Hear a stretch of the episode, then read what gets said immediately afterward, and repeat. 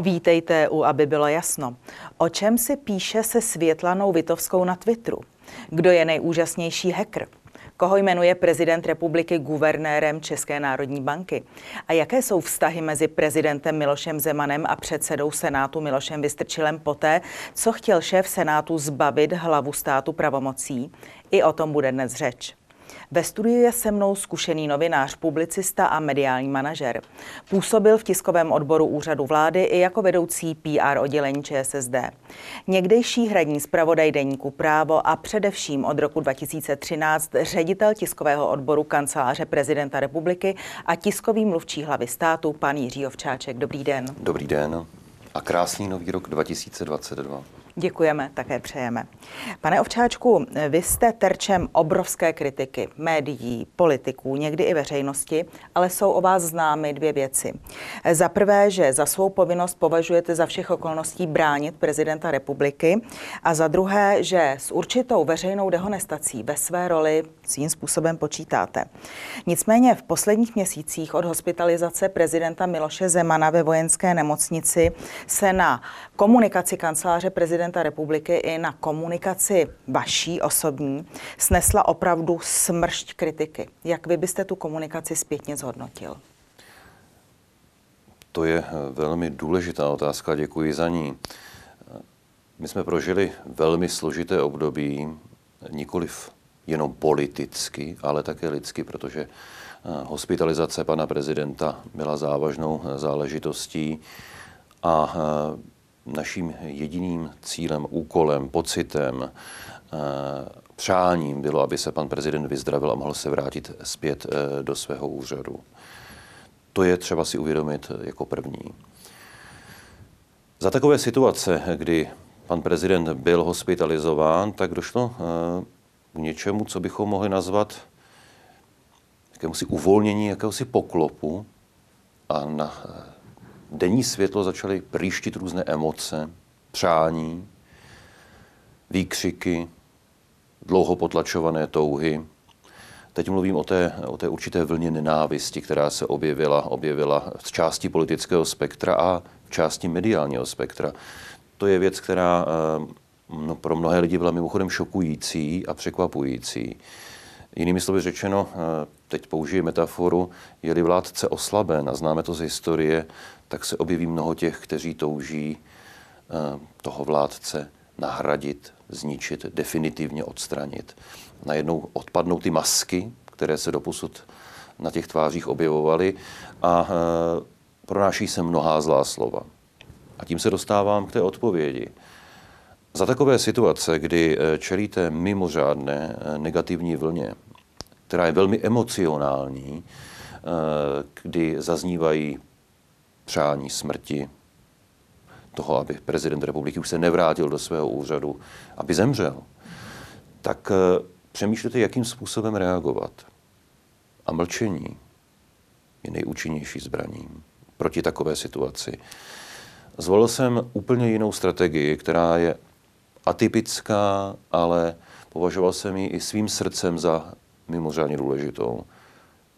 Bude to znít skoro jako fráze. Opřel jsem se o lidi o běžné občany, eh, kteří eh, psali stovky, možná to jsou tisíce mailů, eh, zpráv v SMS-kách, na Messengeru, kdekoliv na ulici jsem potkával lidi, tak jsem slýchal dobrá a krásná slova.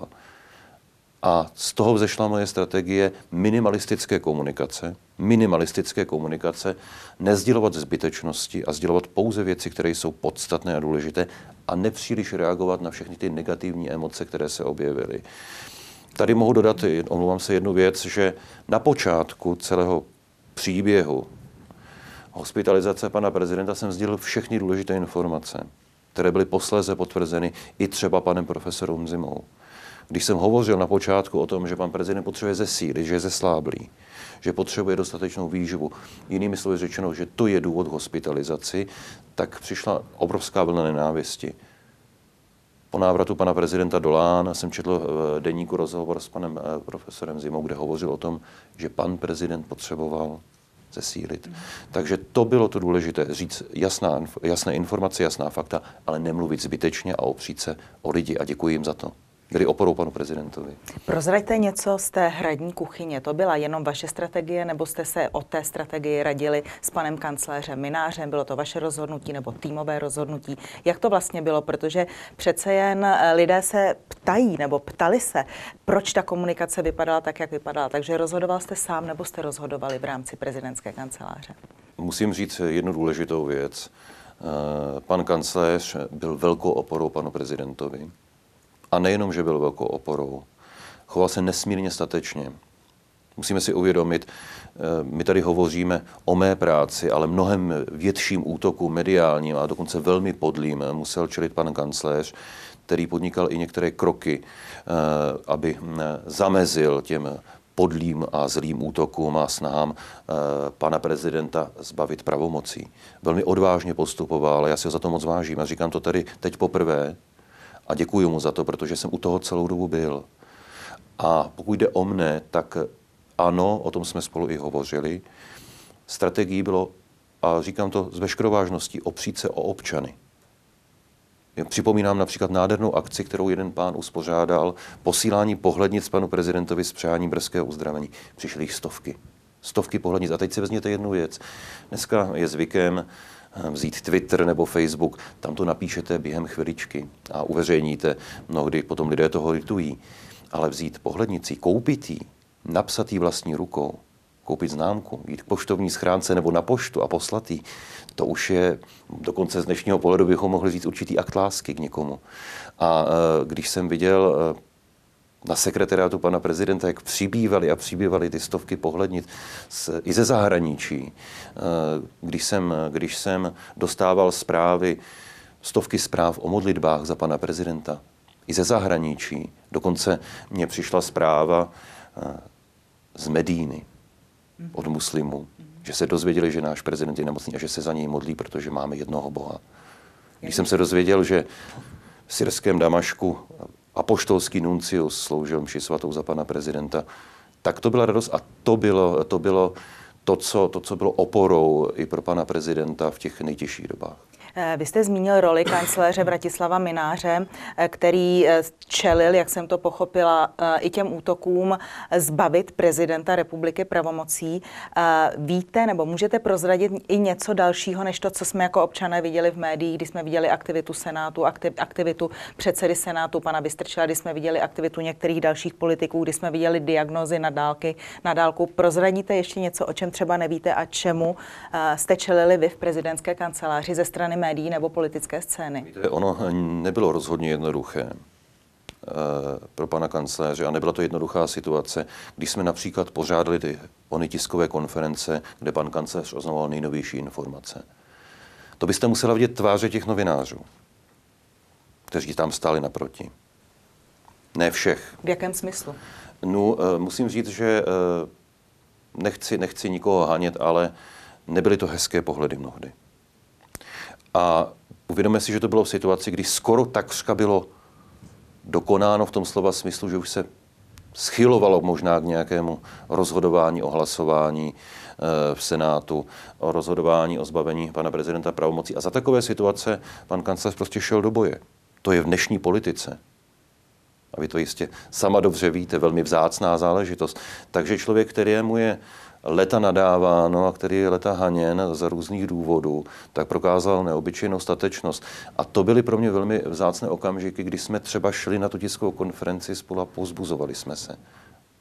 Když Neboli novináři toho... zcela ztratili, z vašich slov vyplývá, nestranost a nedokázali ani udržet poker face na tiskové konferenci? Ve své podstatě, ve své podstatě ano. Uvědomte si jednu věc, že mno, mnozí z novinářů prožívají jakési politické trauma už od doby zvolení Václava Klauze prezidentem republiky.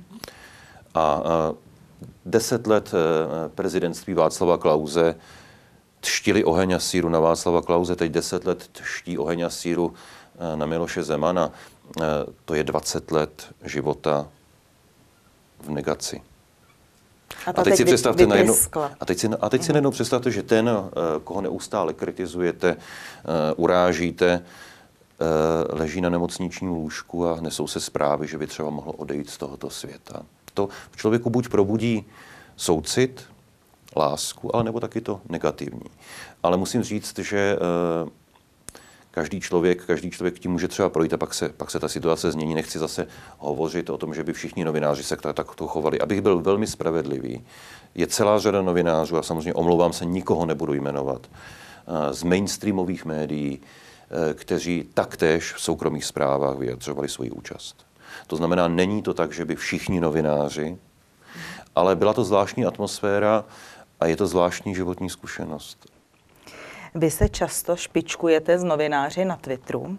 Já tady použiji jeden váš tweet, který eh, reagoval na moderátorku Vitovskou, respektive bylo to obráceně. Moderátorka Vitovská reagovala na váš tweet, ve kterém jste před Vánoci přál požehnanou třetí adventní neděli slovy, cituji, přiznejte se konečně, kdo jste heknul oficiální účet mluvčího prezidenta.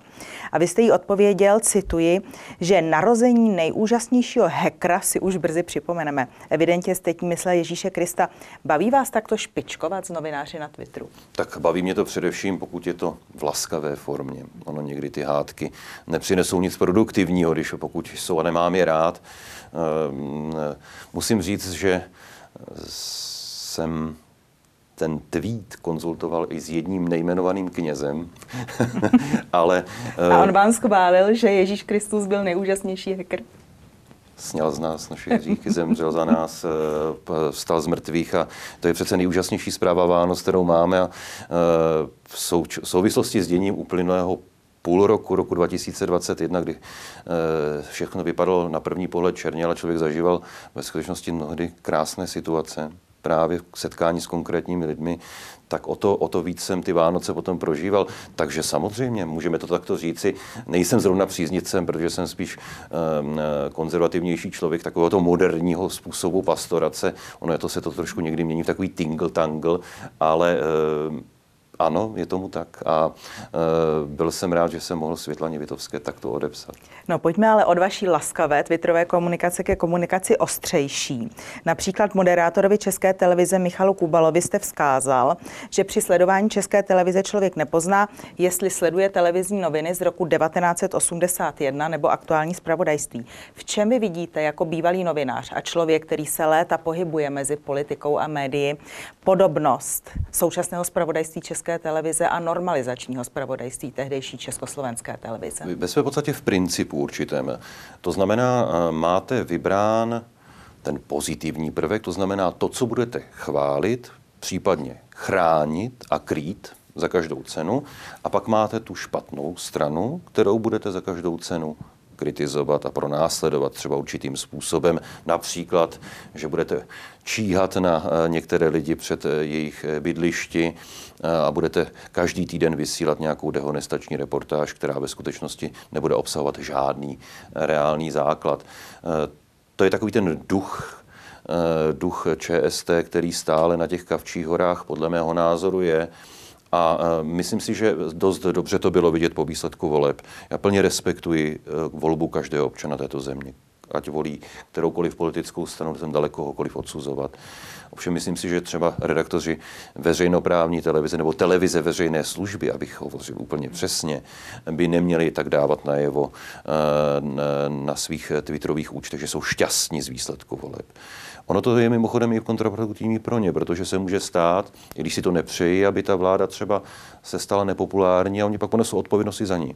To je možná věc, kterou by si také měli uvědomovat. Ale každý, kdo uh, sleduje zpravodajství České televize, tak samozřejmě vycítí určitou tendenci uh, mít někoho rád a někoho nemít rád. Mám proto raději komerční média. Komerční média, komerční televize, které, eh, které dávají prostor mnoha názorům, a dávají prostor mnoha lidem z různých názorových proudů, protože prostě a jednoduše ví, že mají různé diváky. A ti diváci chtějí slyšet různé názory. Někdy mám u České televize pocit, že vysílá sama pro sebe.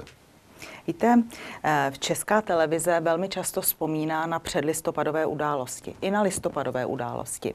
Eh, vzpomíná na jejich aktéry a tady je taková opravdu velmi zajímavá věc, protože prezident Miloš Zeman byl v roce 1989 ještě jako prognostik snad jediným ekonomem, který se v době, kdy odvaha nebyla levná, odvážil na obrazovce tehdejší socialistické televize pojmenovat problémy doby. Jaké, my, jaké vy máte vysvětlení, protože ho v podstatě ti novináři vyřadili z té skupiny těch lidí, kteří zásadním způsobem opravdu ovlivnili vývoj sametové revoluci a vývoj i následující. A že ho tak nenávidí. Víte, to je dáno dvěma faktory. Ten první, ten už jsem zmiňoval, to je ta normalizační československá televize. Když někdo zlobil, použili tento termín. Nemusel to být zrovna disident, ale třeba se dopustil nějakého neprozeřetelného politického prohlášení v soukromí nebo nějaké uh, umělecké oslavě, setkání, no tak se mu mohlo stát, že najednou v té televizi nebyl a neexistoval. To byla běžná praxe. Prostě jednoduše nějaký herec, herečka najednou zmizeli, pokud provedli potom nějaké si pseudopokání, tak se třeba mohli vrátit. Ale to byla běžná praxe, že najednou někdo prostě v té televizi nebyl. A jelo se dál a tvářilo se, že se vlastně nic nestalo a dokonce, že se vůbec nic neděje. To je podobná situace jako eh, s Milošem Zemanem, eh, s člověkem, který, a tam jenom dodávám, tenkrát dostal šanci na to pseudopokání, že v té československé televizi má pronést odvolání toho, co napsal. A on tam šel a ještě to zostřil. Ano, a to je, myslím to si, typicky zemanovské a velmi sympatické a odvážné. A samozřejmě to, ten druhý faktor je ten, že eh, Miloš Zeman jako politik celý svůj politický život neposlouchá rady novinářů. On není typ politika, který si přečte komentář v některém Bakalově médiu a podle toho řídí svoji politiku a pak je chválen v dalším komentáři, jak je báječný a skvělý. Víme velmi dobře, že takoví politici většinou jsou buď na jedno funkční období, nebo dokonce jenom na polovinu, protože většinou velmi špatně dopadnou. A jinými slovy řečeno, Miloš Zeman nikdy neposlouchal rady novinářů. Zajímá se o jejich názory. Čte si názory novinářů, ale neřídí se tím, eh, když napíšou, že je výborné eh, něco schválit, tak si spíš přemýšlí nad tím, proč to schválit nebo neschválit. Ale tím, že eh, jak si nejde v tom proudu s mainstreamovými novináři, tak není takzvaně jejich. Rozumím. Pojďme nyní ke komunikaci vlády. Vy jste v rádiu Impuls uvedl, že pan prezident ocenil styl komunikace nové vlády, která toho zatím moc nenamluví, že je tam méně slov a více činů.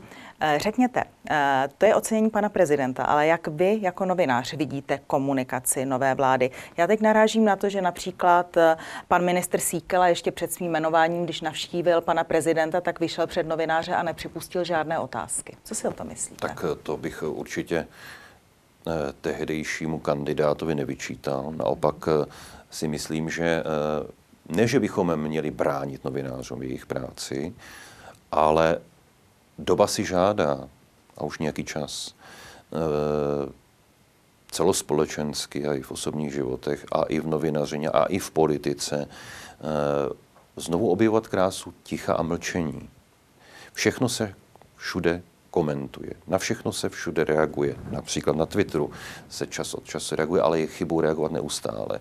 My jsme se dostali do situace, kdy politika začala být dělána skazy přes Twitter. Politik A napsal o politiku B, že je lump. Politik B mu břitce odpověděl, že on je také lump. A touto formou začala fungovat politika. Věci, které se měly dojednávat, já to slovo použiji v zákulisí, protože i demokratická politika potřebuje své klidné zákulisí ku prospěchu celé země. Ale začaly se věci dodávat takzvaně online. To znamená, výběry, kandidá, výběry kandidátů začaly probíhat v médiích, začalo kádrování, kdo může, kdo nemůže. Tak je velmi užitečný návrat do situace, kdy například máte před sebou projednání osnovy zákona, vy si to nejprve v klidu projednáte, prodiskutujete se všemi zúčastněnými a pak představíte hotový návrh, který může být přijat, odmítnut a tak dále. To znamená, eh, je sympatické, že eh, nová vláda vycítila tuto atmosféru a bude se a to doufám, že ji vydrží. Teď nechci hodnotit výsledky práce konkrétní. To je věc také politického názoru, eh, ekonomického názoru. Eh, je otázkou dát se na tuto cestu. To znamená méně mluvit, méně se ke všemu vyjadřovat, odpovídat na všechno.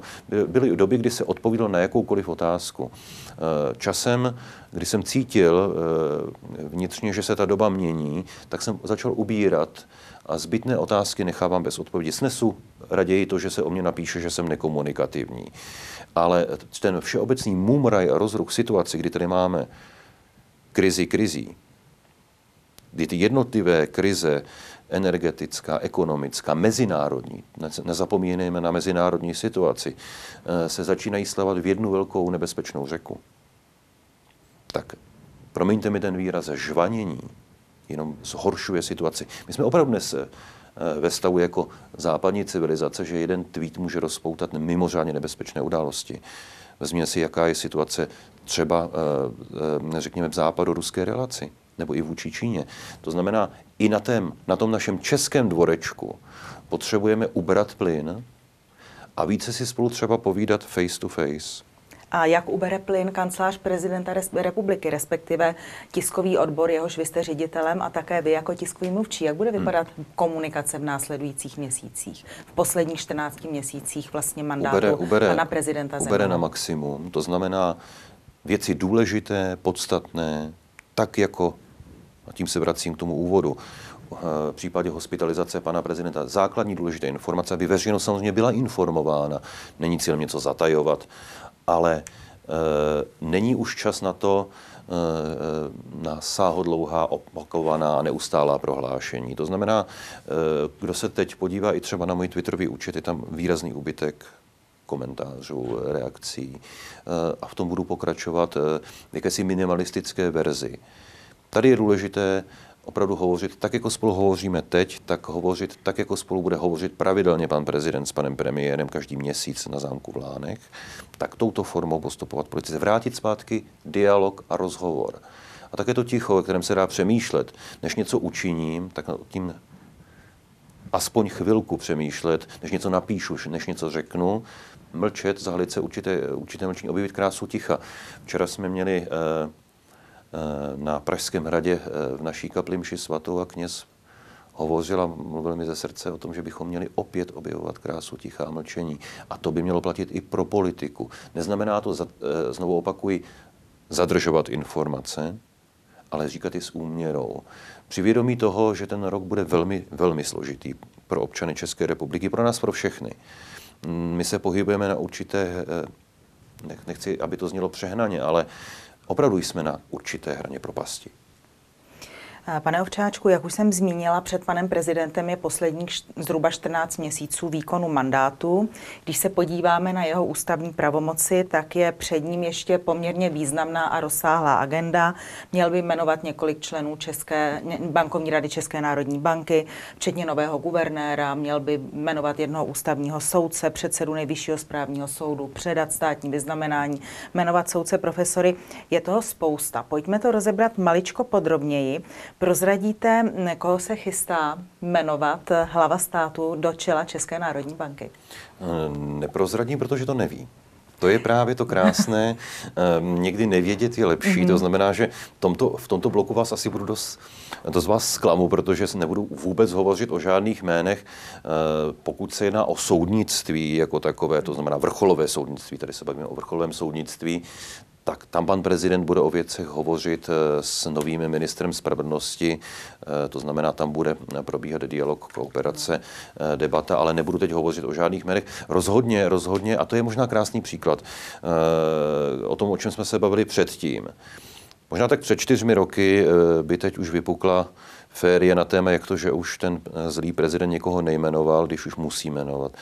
Eh, není třeba spěchat. Pečlivost je mnohem důležitější.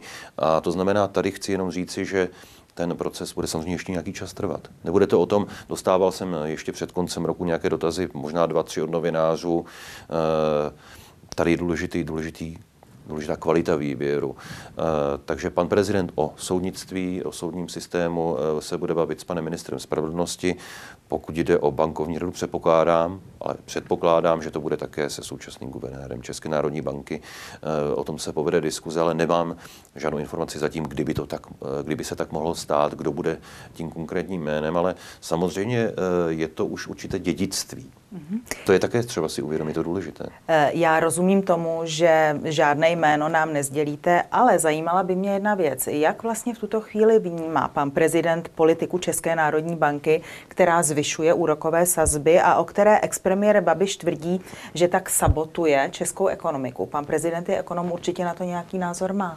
Tak pan prezident určitě na to nějaký názor má, ale eh, vzhledem k tomu, že eh, tento názor nebyl zatím prezentován veřejně a nepředpokládám, že by se tak v blízké době stalo, tak se zahalím v tom mlčení. Nemyslím si, že by teď bylo mojí úlohou o tom hovořit, protože to jsou přesně ty věty, které mnoho mohou ovlivnit. Nepřísluší mě to. Pokud by pan prezident se chtěl vyjádřit ke krokům České národní banky, tak to jistě učiní, ale jelikož tak doposud neučinil, tak, tak nebudu činit ani já. Eh, já jsem zmínila také ústavní soud, kdy tedy um, prezident republiky by měl navrhnout ústavního soudce za paní soudkyni Šimáčkovou, která odešla do Štrasburku. Uh, ovšem tam hraje významnou roli Senát a jak víme z minulosti, tak už několikrát se stalo, že Senát odmítl uh, kandidáty hlavy státu na ústavní soudce. Jaký vztah mezi kanceláří prezidenta republiky a Senátem panuje nyní? Poté, co předseda Senátu vystrčil, byl jakýmsi hlavním motorem toho, aby byl pan prezident zbaven některých pravomocí? Eh, musím říci, eh, že pan prezident učinil velké gesto, kdy veřejně těm lidem, kteří eh, se již buď těšili nebo usilovali, buď těšili na to, že odejde, anebo že bude zbaven pravomocí, tak jim veřejně odpustil. To je ta lidská rovina. Potom z politického hlediska ty vztahy, teď bych nenazval úplně napjaté, ale nazval bych je eh, možná nijaké. To znamená, to znamená, že eh, není tendence k tomu nějakým způsobem více spolu komunikovat. Je to příliš čerstvá záležitost, ale nechci eh, rozvěřovat vody, nechci, nechci vyvolávat nějakou novou kontroverzi. To je věc svědomí každého. Teď jsme reagovali na, na onu aktivitu, která se týkala takzvaně uzavřeného Pražského hradu, takže samozřejmě pokud je Pražský hrad osočen nějakým nepravdivým způsobem, tak budeme reagovat. To bude platit i nadále. Ale myslím si, že bychom měli ty věci oddělit. Domnívám se, že v případě diskuze o kandidátovi na eh, post ústavního soudce nebo kandidátce eh, jistě bude docházet k dialogu pana prezidenta, třeba i s panem premiérem, který zastupuje určitou velkou část e, Senátu. Takže si myslím, že bude pečlivě, pečlivě e, prováděn výběr, tak aby nedocházelo, nedocházelo k nějakým zbytečným, zbytečným situacím, kterých jsme byli svědky v minulosti, kdy někteří kandidáti byli opravdu, řekl bych, až nevhodným způsobem kádrování. I lidé, eh, kteří mají vynikající profesní jméno a jsou to vynikající osobnosti, tak museli podstoupit určité martyrium. Myslím si, že toto skončilo. Ona se ta, eh, ta situace poněkud změnila. Eh, je to určitý paradox po volbách. Bylo to vidět i v době hospitalizace pana prezidenta.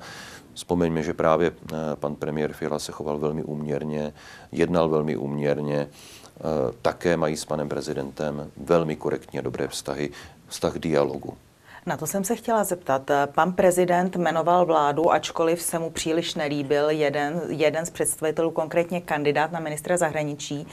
A zdůvodnil to mimo jiné i tím, že dostal od premiéra osobní garanci, že pan Lipavský se bude chovat v souladu s vládním prohlášením, což znamená strategické partnerství s Izraelem a podporu vyšegrádské spolupráce.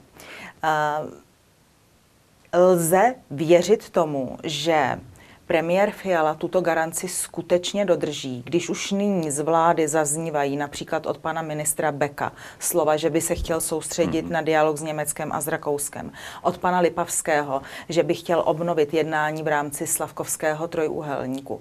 Je schopen podle vás v pěti koalici pre- premiér Fiala, jakkoliv nespochybňuje jeho dobrou vůli, je schopen to vůbec dodržet, tuto garanci? No, myslím si, že vy jste řekla to podstatné.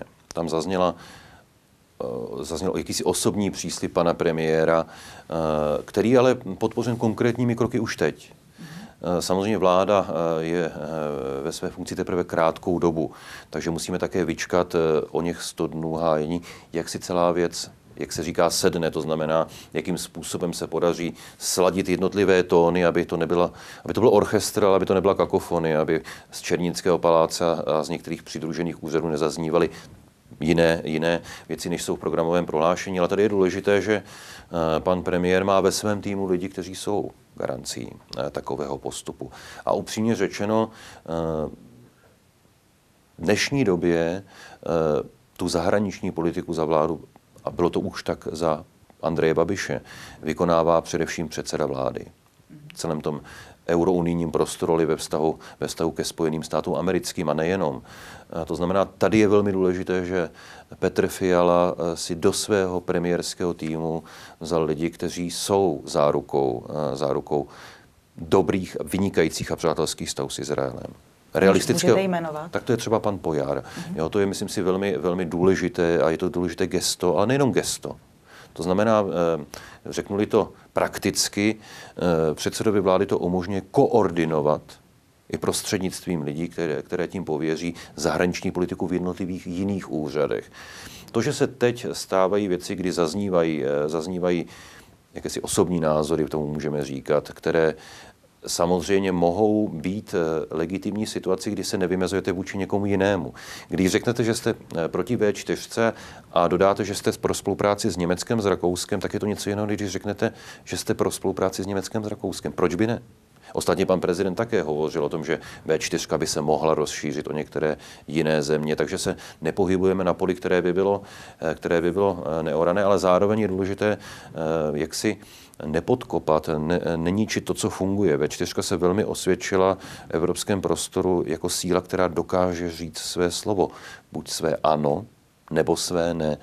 A v tomto směru, v tomto směru je třeba eh, vyjádřit Petrovi Fialovi důvěru. Jestliže takto zaznělo na jednání s panem prezidentem, a to jsou politici, kteří, dva lidé, kteří se znají, to není tak, že by pan prezident poprvé potkal Petra Filu. Znají se, znají své názory a to, co mě těší a za, to, za co jsem rád, že je to dialog.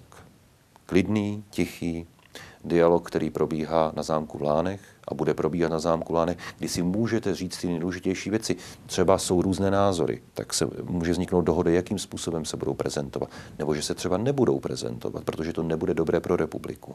To jsou věci, které jsou velmi pozitivní. A z tohoto hlediska samozřejmě se musí nastavit podle mého názoru, protože není mým úkolem ani e, mým právem vládě radit, ale myslím si, že by to bylo užitečné nastavit si takovou komunikaci v rámci vlády, aby potom z Černínského paláce nezaznívaly některé šokézní věty, které by zbytečně nabourávaly pozici České republiky, protože my si nemůžeme upřímně dovolit, abychom byli nepřáteli se všemi. To je čas od času taková česká tendence v historii. Pane Ovčáčku, chtěla jsem se zeptat, máte už nějaký časový plán, který můžete prozradit, kdy třeba mm, budou předána ta státní vyznamenání, která do posud kvůli covidu nebo onemocnění pana prezidenta nemohla být předána, nebo kdy se v následujícím roce stanou určité důležité události, o kterých už třeba nyní můžete mluvit? Tak eh, upřímně řečeno jsme na počátku roku. Mohu, mohu sdělit, že úvahy se vedou k tomu, abychom v první polovině roku, nějakým, nějakém pěkném termínu, eh, uspořádali eh, předání státních vyznamenání prezidentem republiky už za drahnou dobu. Zajímavé na tom je, že nebude-li, nebude-li špatná pandemická situace, tak se vlastně bude konat 28. říjen 2022, takže bychom měli eh, dva ceremoniály slavností a je třeba si také uvědomit, že nás čeká české předsednictví, které samozřejmě, do kterého samozřejmě hrát kancelář prezidenta republiky, prezident republiky budou zapojeni. To je, to je vlastně věc, která bude uzavírat funkční období pana prezidenta, protože pak už vám zbývá v tom roce 23 leden, únor a kousí, kousíček, kousíček března, 7. března je poslední, 2023 eh, je poslední den ve funkci pana prezidenta. A myslím si, že eh, ten rok je také příležitostí eh, nejenom bilanci, ale také k tomu připravit si ten důstojný odchod z funkce po deseti letech, po dvou vyhraných volbách, po dovršení kariéry politické a moc to panu prezidentovi přeju. A to je asi, asi to, co cítím vnitřně jako nejdůležitější. Teď nemyslím boj z novináři, jestli budou psát hezké komentáře, eh, až bude pan prezident v roce 2023 končit ve své funkci. Ale zase mluvím o těch, zase mluvím o lidech, o konkrétních lidech, konkrétních občanech, eh, které, o, které, o které jde především a vždycky půjde, jak se ukázalo, moc krásně v době hospitalizace pana prezidenta. Ještě jednou, jestli můžu využít, děkuji všem za modlitby, za podporu pana prezidenta. Eh, jak jsem se dočetl na těch sociálních sítích u jednoho člověka, eh, s výkřikem ony ty modlitby fungují, ano. Jsou-li vedeny srdcem a jsou-li srdcem i šeptány, tak fungují. Pane Ovčáčku, já vám děkuji, že jste přišel. Naschledanou. Děkuji, naschledanou.